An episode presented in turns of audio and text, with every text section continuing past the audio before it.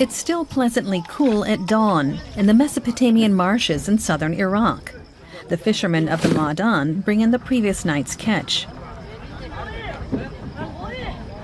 Abu Haidar is also a fisherman, but for how much longer he doesn't know.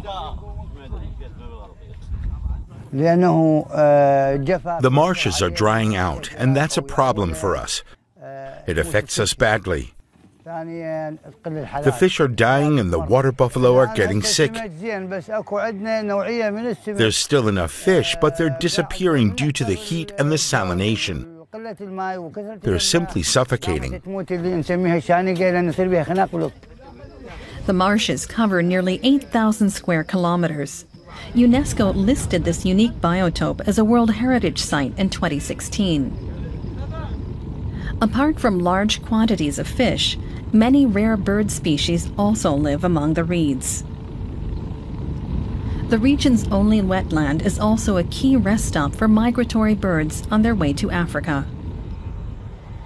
The Ma'dan have been living here ever since the wheel and writing were invented in Mesopotamia.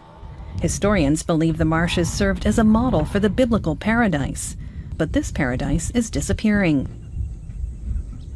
With major dams being built in Turkey and Iran, less water has been flowing in the Tigris and Euphrates, which feed the marshes. The basins of these once mighty rivers are drying out and climate change is making the problem worse.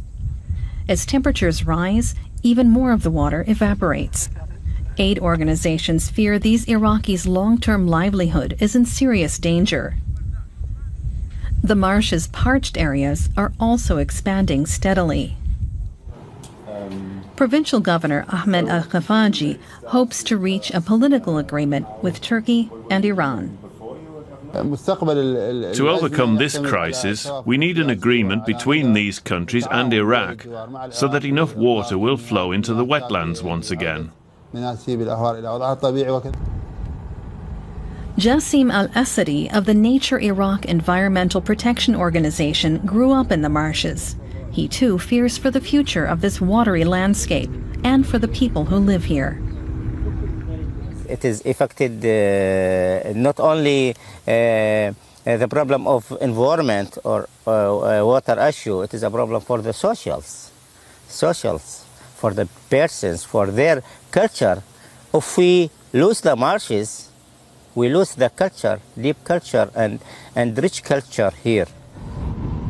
Jassim Al Asadi and Abu Haidar take a boat ride through the reed filled marshlands past the water buffalo cooling off in the summer's heat. Eventually, the greenery meets a dusty wasteland, dotted with tents and stables. They belong to Rahim Al Ghalabi. This is where he keeps his buffalo. He's already lost three of them this year. Many have taken ill. The water buffaloes are our livelihood. That's why we depend on the water, just like the fishermen. Everything depends on the water. If the water disappears, that's it for us.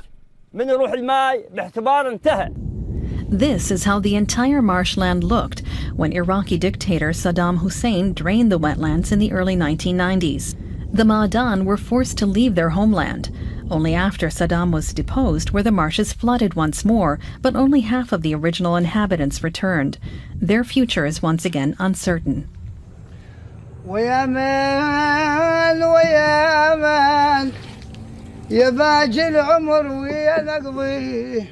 Abu Haidar hopes he won't be forced to leave his home again. But if the riverbeds continue to dry out, the marshland, once said to be the Garden of Eden, might only exist in song.